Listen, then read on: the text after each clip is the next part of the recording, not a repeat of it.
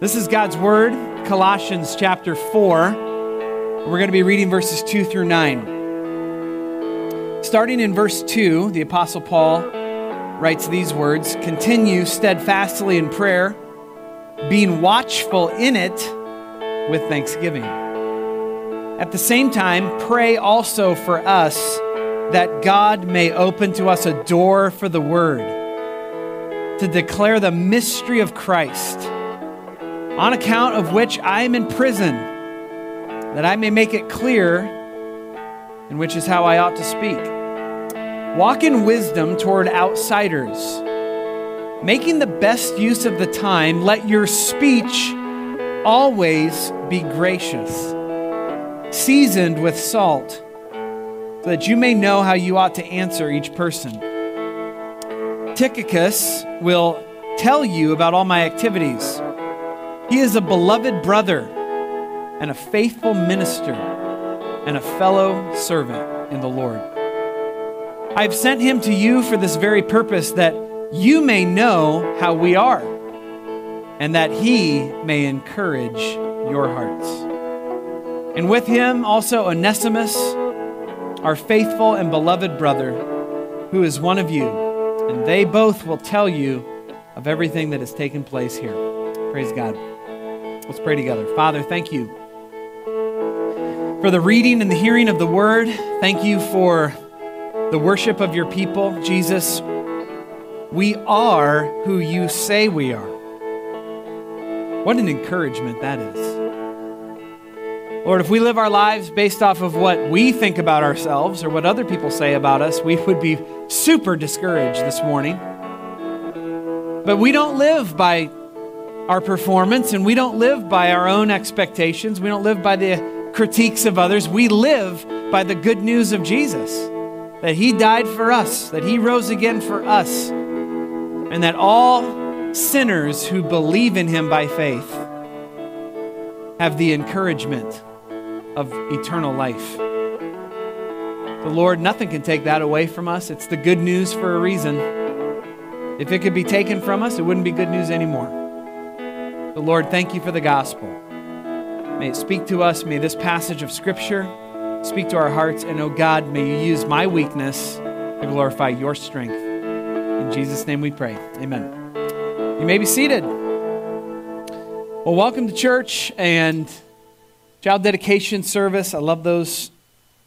Really cool to get around new parents and younger parents and encourage them and uh, May God lead all of us to encourage some of the parents that we saw up here to raise their kids in the nurture and admonition of God. We're in Colossians chapter 4, verses 2 through 9 this morning, and this is a, a really cool passage. I'm excited to uh, talk with you about it. God has led many encouragers to come into my life. And that's a question I guess I would lead off the sermon with for you is can you remember people in your life who have been big encouragers to your soul? Hopefully, all of you have at least one or two or three people that have poured into your life or who have encouraged you at the right moment. Um, encouragement is a very powerful thing. As I was thinking back on my own Christian life, a lot of people, a lot of memories came to, to my mind. But when I was saved, I was 17 years old, and, and, and there's one specific memory that comes to my mind in this area of encouragement.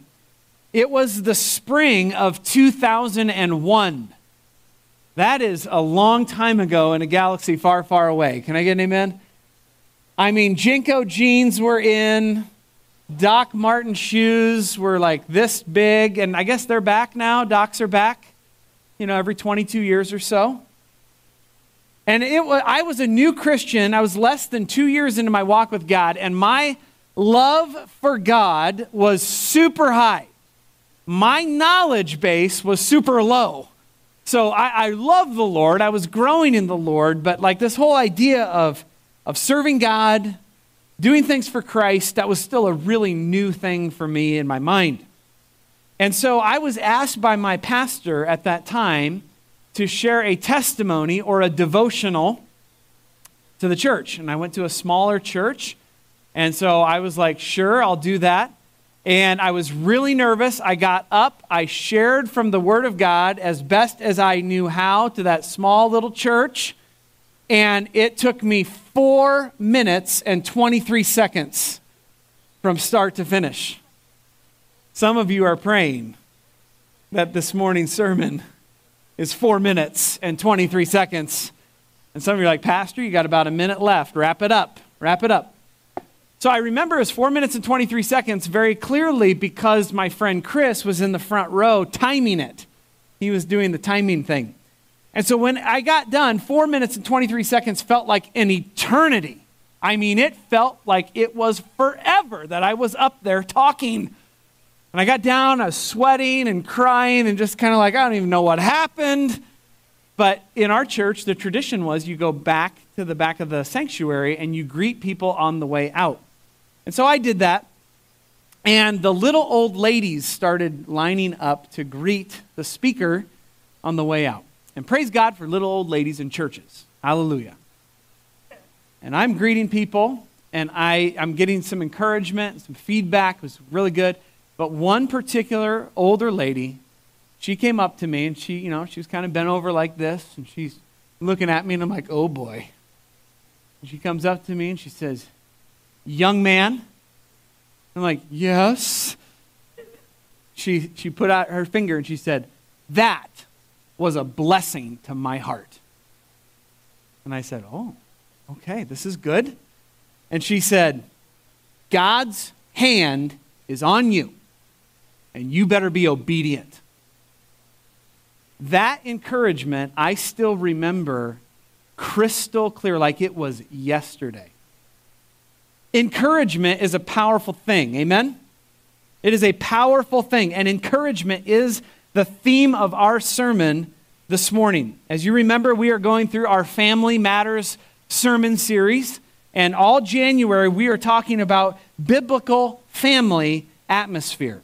And we are talking about this as a cultural value of our church. And we hope and pray that 2023 at Living Waters will be a year where you get serious about discipleship in your life.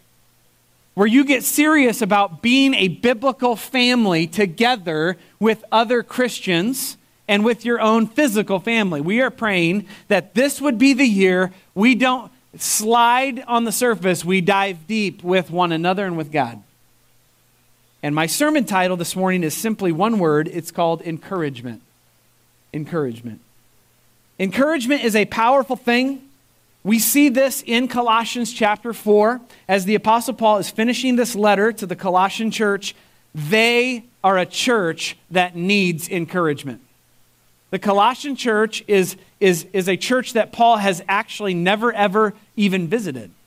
He wrote the letter in AD 61 from a prison cell in Rome, and he is writing this letter to this church to encourage them in the battles that they are facing as a church. And the battle that the Colossian church is facing is they are being attacked, they're being assaulted spiritually regarding the deity of Jesus Christ people are coming into the church and they are telling the church that Jesus isn't actually God. Does that sound familiar? Can I get a Jehovah's Witness amen? Or a Mormon amen? It's like that type of movement was coming into the church of the Colossians and they were fighting to, to remain true to Jesus and to doctrine. And so Paul is writing to them, and in Colossians, if you read this letter, it is probably the most beautiful and the most distinct and the most concentrated truth about Jesus being the exalted Son of God and being God of gods that you will read in the whole New Testament. And at the end of Colossians 4, Paul encourages this, this Christian body. He encourages the church, and they needed it. Here's the question that I have for you Do you need encouragement this morning? Yes, you do. Everybody needs encouragement this morning.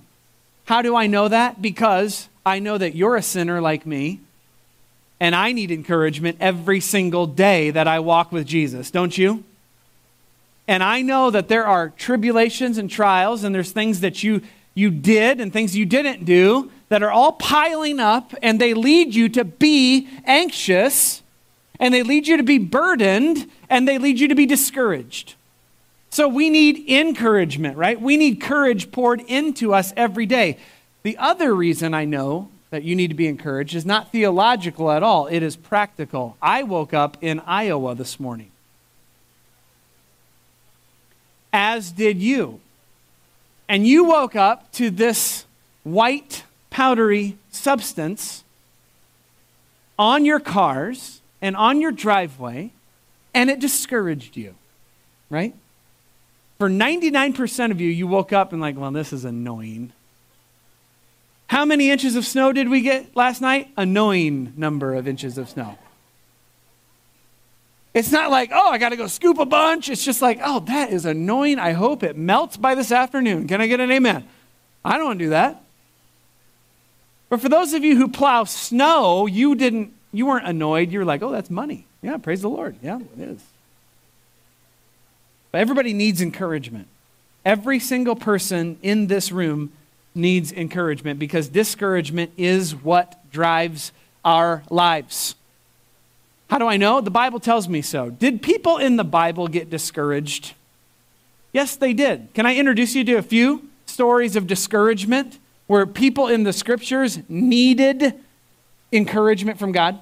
Here's one Elijah. This amazing hero called Elijah, 1 Kings 19.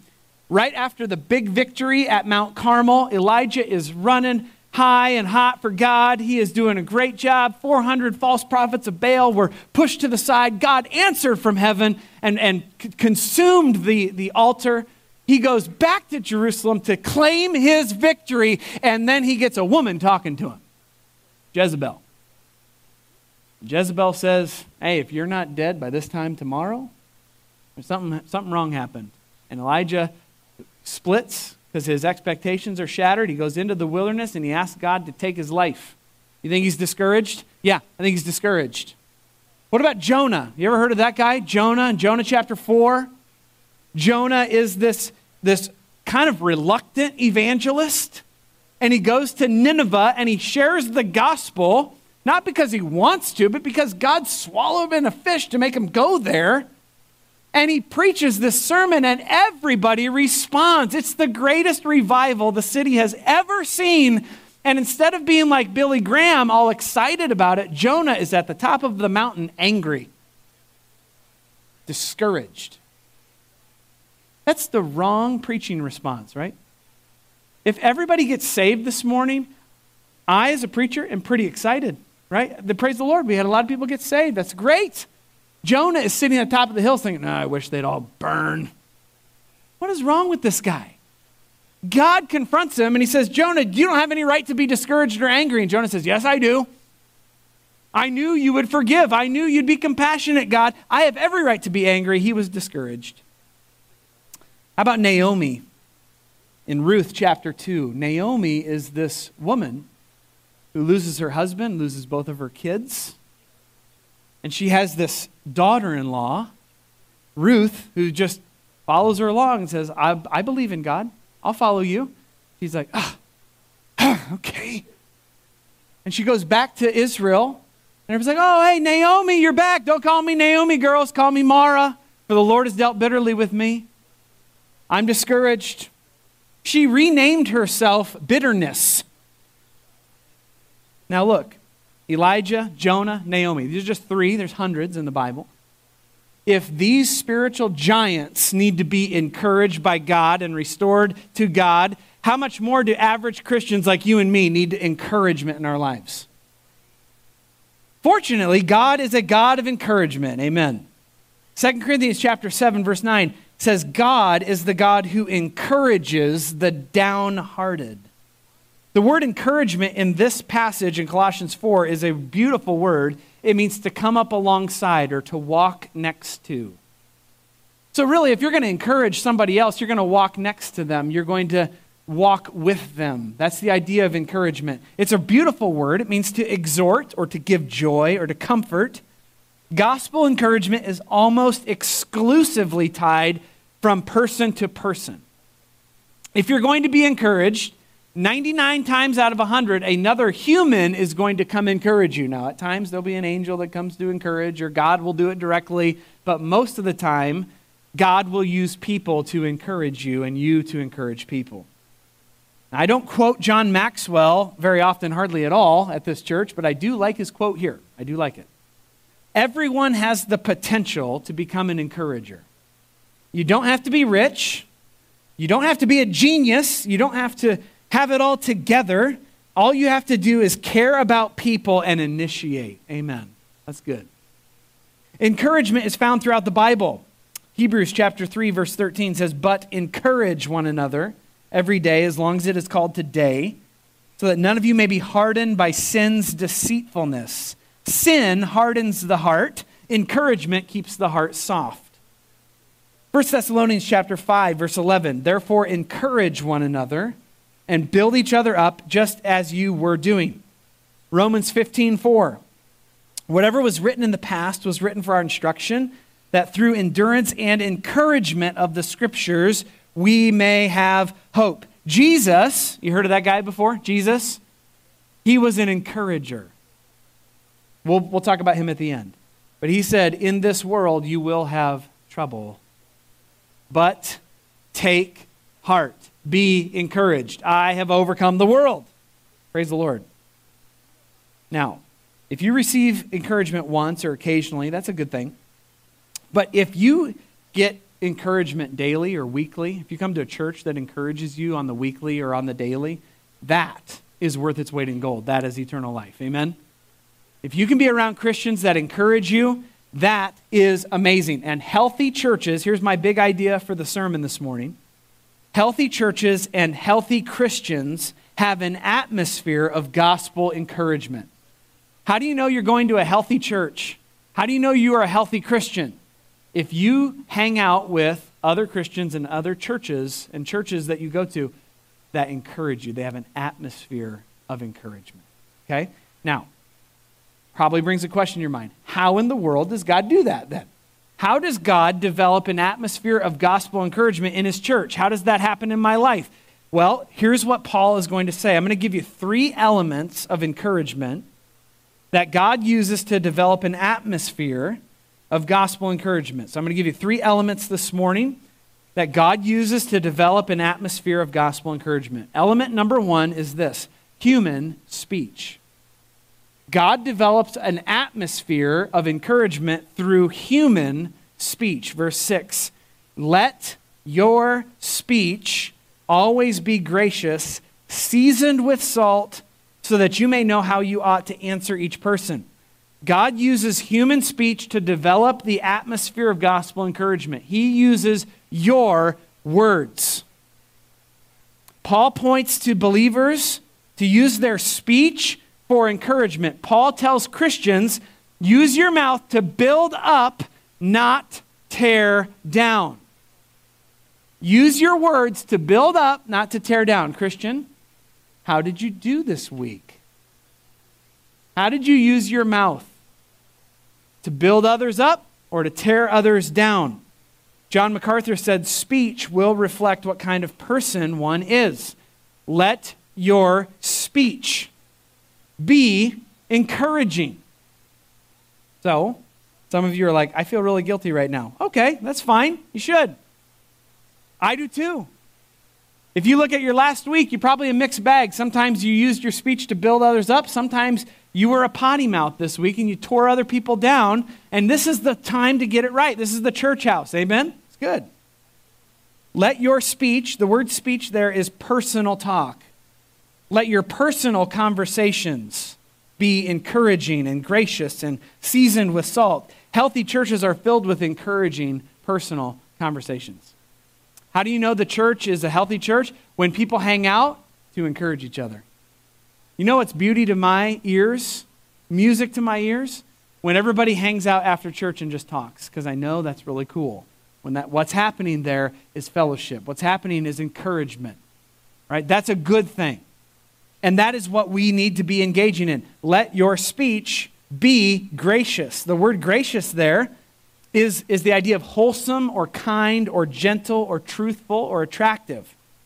Again, John MacArthur says it this way To speak grace means to say what is spiritual, wholesome, fitting, kind, sensitive, purposeful, complimentary, gentle, truthful, loving, and thoughtful. Is your speech attractive to others, or does your speech drive people away? Is your speech something that people look forward to talking to you, or do they run away? Which one are you? Like, oh, there's Josh. I can't wait to go talk to him because he's an encourager. Or is it, oh man, there's Josh, run for the hills. I'm about ready to get a bad dose of speech, right? Which one are you? Well, hopefully you're, you're a person with a gracious mouth because Jesus has changed your mouth. Seasoned with salt. Your speech should be gracious and seasoned with salt.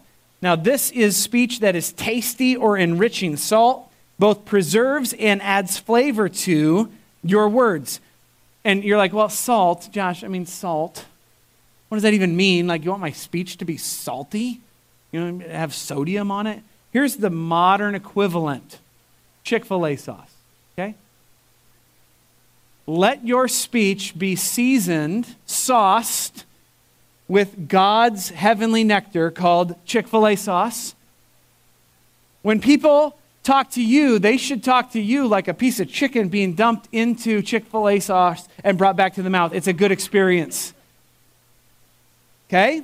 If you've met Jesus, your speech should enrich the lives of those people around you.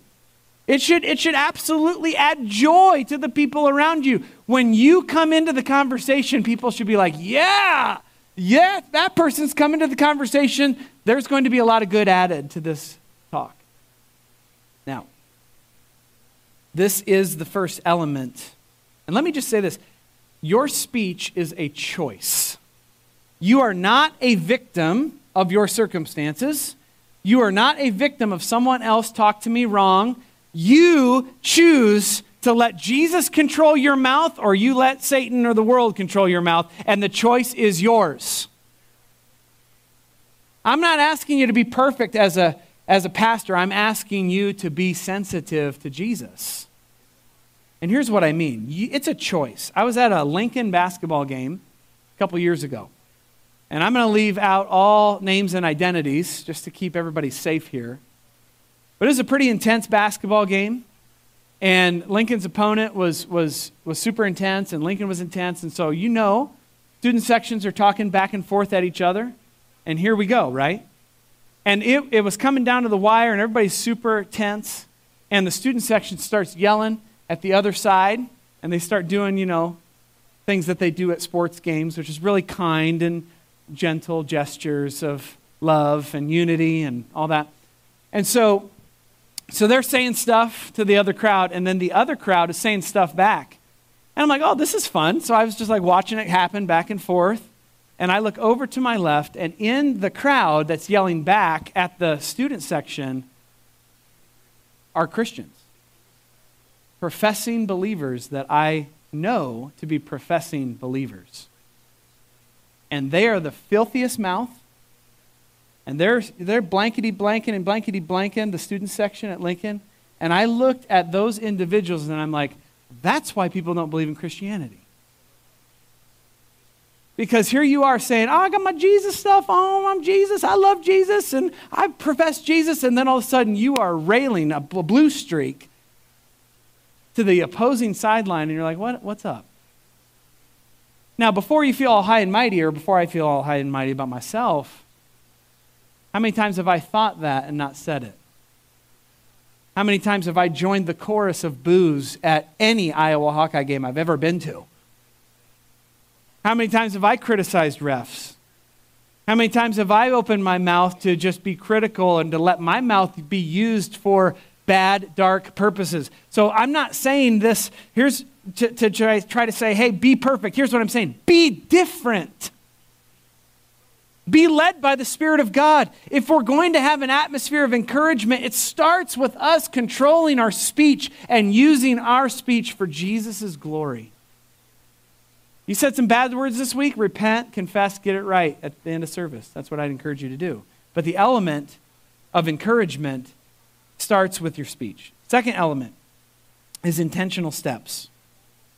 The second element that builds an atmosphere of encouragement is intentional steps. Verses 7 and 8. Tychicus, verse 7, will tell you all about my activities. I have sent him to you, verse 8, that he may encourage your hearts.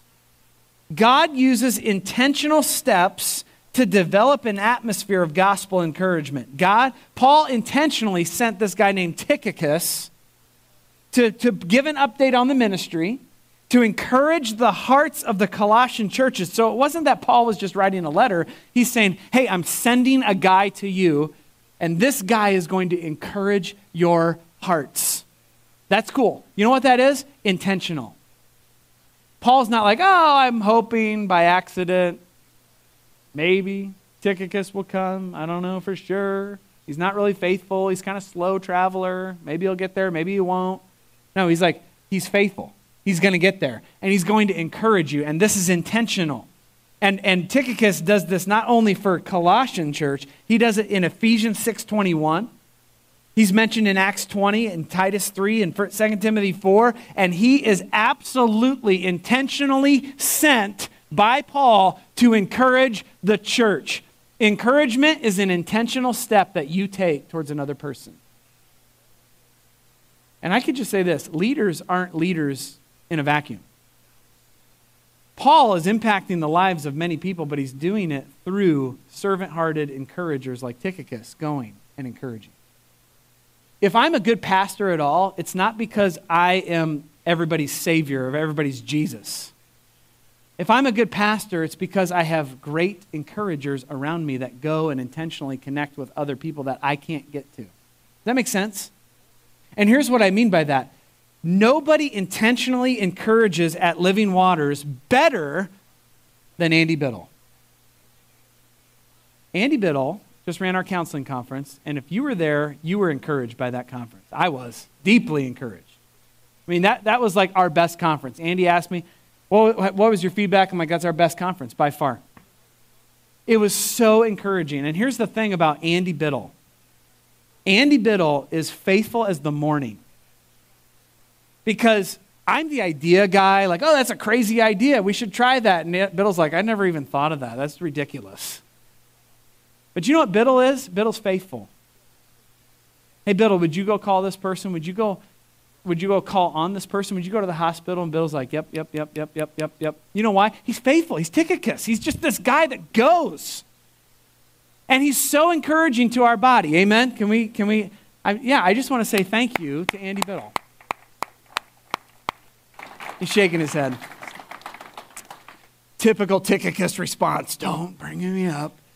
He's so encouraging. And look, there's not, it's not only Andy, right? There's so many other people that are here that are just faithful, faithful, faithful to take intentional steps towards other people. And I don't just want to call out pastors, but I don't want to call out all the members' names because I don't want to offend anybody if I leave somebody out. So here's the thing Andy is like the example that I'm using so that I can tell all of y'all that you're all doing a great job. And I thank God for you. Because encouragement is intentional. Now, what do I mean? Well, it's an intentional trip to somebody's house.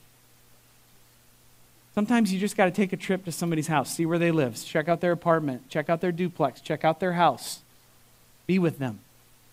That's what Christians do for each other. Sometimes, you know, our, you know how good our church is at providing meals for people? It's ridiculous. Meal trains get filled up in, I, I'm convinced, 2.7 seconds. We put a meal train out there and it's like, you are covered for meals till, you know, July. Ridiculous. It's good. It's intentional. It's intentional.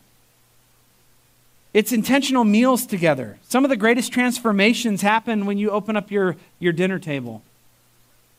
It's intentional phone calls. It's intentional letters or cards. It's intentional hospital visits. It's intentional prayer time.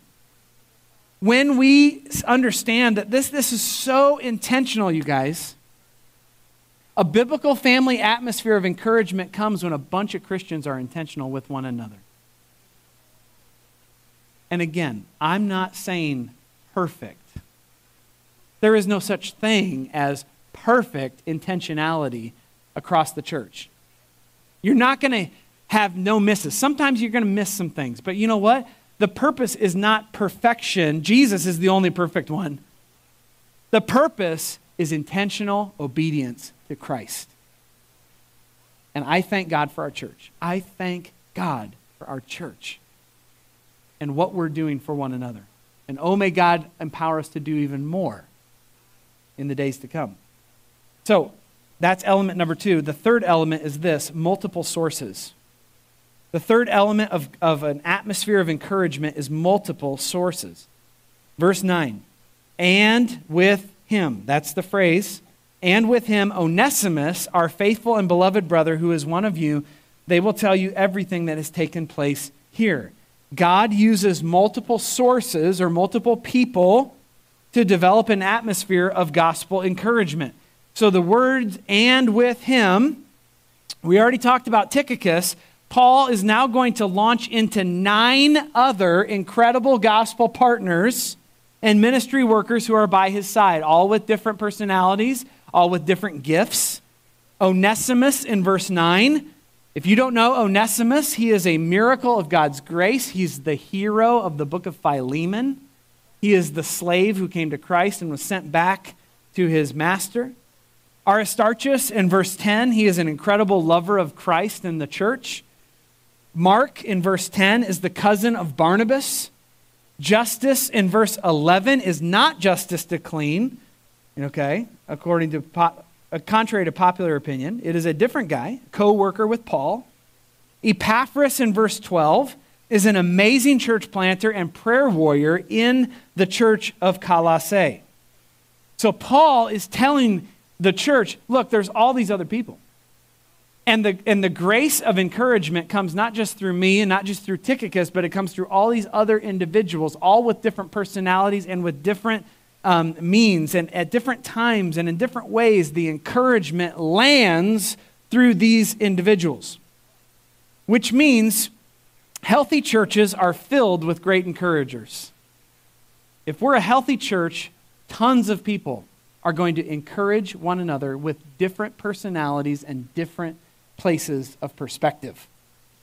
Here's what I mean you can be a tall encourager or a short encourager. Amen? Does, God doesn't really discriminate. If you're tall, great. You can be a great encourager. Short, awesome. White skinned or brown skinned, you can be a great encourager. God doesn't really care. He wants your heart. Men and women can be great encouragers, young and old, prayer warriors. And then sometimes God just brings people into your life that you didn't expect at the right time. And you're like, oh my goodness, what timing! And the, you're like, oh, you're like God to me. You're like an encouragement to me. And the people are like, I don't know. I just, just this is the moment. I got, I just, yep, we're just having a conversation. You ever been there? Happened just the other night, Friday night. We're walking into the counseling conference, and Danielle and I are walking in, and there's this other couple walking in, and we get the door for them, and hi, how are you? Good evening. And we walk in, and the guy starts, like, his eyes get real big, and he's like, oh my goodness. Look at this place. I'm like, yeah, it's pretty cool. Don't you love our grocery store church? I'd never met the guy before. He's like, yeah, this is this is incredible. He just kept saying, like, this is amazing. Look at look at what has happened. And I'm like, yeah, this is refreshing to get like first I, I don't even know you. What's your name? And this so he introduced himself And we started talking, like, what's your connection? Why, why are your eyes getting all big about the building? And he was just like, well, I, I was the assistant manager at this store. You guys, the assistant manager came to our counseling conference. How awesome is that? And he's like, I was here the last two years before the store closed. And I'm like, awesome. And he's like, this is, this is mind blowing. I said, You ain't seen nothing yet, man. I'll give you the whole tour. And so we did. We did the tour and, and we started walking around. And he's just like, Yeah, this was like aisle seven and this is the produce area. And I'm like, Ain't no more, ain't no more, ain't no more.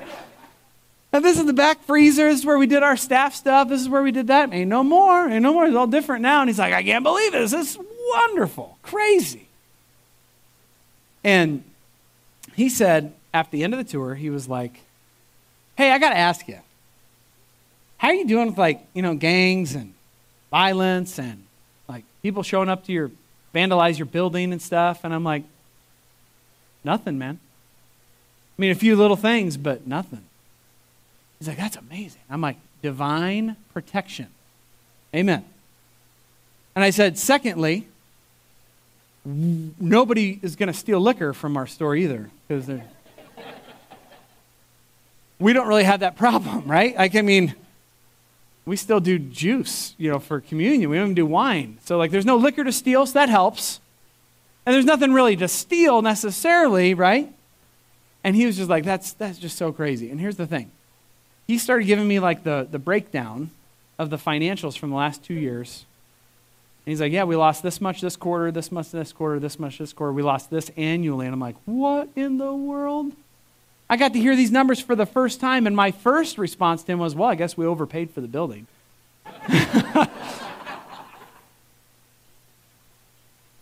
my second response was, what an amazing God thing that we are here at this time, at this place, in this neighborhood, seeing God do all these things. When Fairway says, We out, Living Water says, We in. Let's go. So praise the Lord. That encouragement came out of nowhere. I didn't ask for that conversation. I didn't pre program that conversation. We arrived at the parking lot at a certain time, and they arrived at the parking lot at a certain time. And we just happened to be walking in together, just happened to be walking in together. And God had an encouragement ready for me. That's carried me through the weekend, you guys. God will use different people at different times in your life to bring you encouragement. At the exact right moment that you need it, God will provide. And as I close the sermon, I just want to tell you about the greatest encourager that I know. And his, his name is not Paul. And his name is not Josh Daggett, and his name is not any of your names. His name is Jesus. The greatest encourager in all the world, who ever lived, was Jesus Christ. And I want you just to think about the things that he said that are so ridiculously encouraging. Don't believe me, believe Jesus. He said this Follow me and I will make you fishers of men. How wonderfully encouraging is a man who will come find blue collar people and say, You, just come follow me. I'll change your life. For every person who's a believer in Christ, isn't that what he did? Isn't that what he did in our lives? He just came and said, You, follow me. I will make you a fisher of men. I'll do it. What about this one? It is I. Fear not. Do not be afraid. How encouraging is that? It is I. I'm here. I'm walking on water. Don't be afraid. Don't be discouraged. What about this one? Believe in God. Believe also in me. Walk by faith, not by sight. Don't give in to what you see. Believe Christ by faith. What about this encouragement? I go to prepare a place for you. Anybody been thinking about heaven lately? I've been thinking about heaven a lot this week. I go to prepare a place for you. How encouraging. How encouraging is that when you're cleaning your house? How awesome is that? I got a, I got a heavenly house coming. You don't have to clean any toilets there. Praise the Lord. What about this one? I am the way, the truth, and the life. No man comes to the Father except through me. That's encouraging. No other way other than Jesus. Last one Hebrews 13. I will never leave you nor forsake you. Doesn't that make the gospel the greatest news in the world? If God comes to you, comes inside you, and then he'll never leave you, he'll never forsake you, he'll never walk away from you. We need encouragement. If Jesus is the one who died and rose again, he loves us more than we ever could imagine. He won't leave us. Healthy Christians and healthy churches have an atmosphere of gospel encouragement. You guys encourage me. You encourage me. I praise the Lord for every one of you. I hope Jesus encourages you the same way. I hope I'm a blessing to you as well, but I hope Jesus even more. The atmosphere of gospel encouragement comes through human speech, intentional steps, and multiple sources. Let's pray. Father, thank you for your grace and mercy. Thank you for the love that you give us, Lord, through the word. Thank you that you'll never leave us nor forsake us, Christ. Thank you that this atmosphere of encouragement is so real at our church. It's so powerful, so good. Lord, we're the first to admit that we're not perfect and that we've got a lot of sin and pride. And Lord, there's, there's dark speech that came out of our mouths this week. There's darkness that sin that creeped into our hearts this week that we need to repent of. And Lord, as we do that, we celebrate the good changes that Jesus has made in our lives. He has saved us, He has called us to be encouragers, to be intentional, to be life givers with our speech, Lord, to be encouragers of those around us. God, for some in this room, they don't know Christ yet. They haven't, they haven't repented and believed personally in Jesus. And what I pray that Jesus, you would encourage those lost people to believe for the first time. That you would do it, Jesus. So, Lord, thank you. We're so grateful. We're responding with gratitude, tears of gratitude, raised hands, singing. Lord, that's how we're going to respond. May you receive all of the glory and all of the worship. Christ's name, amen.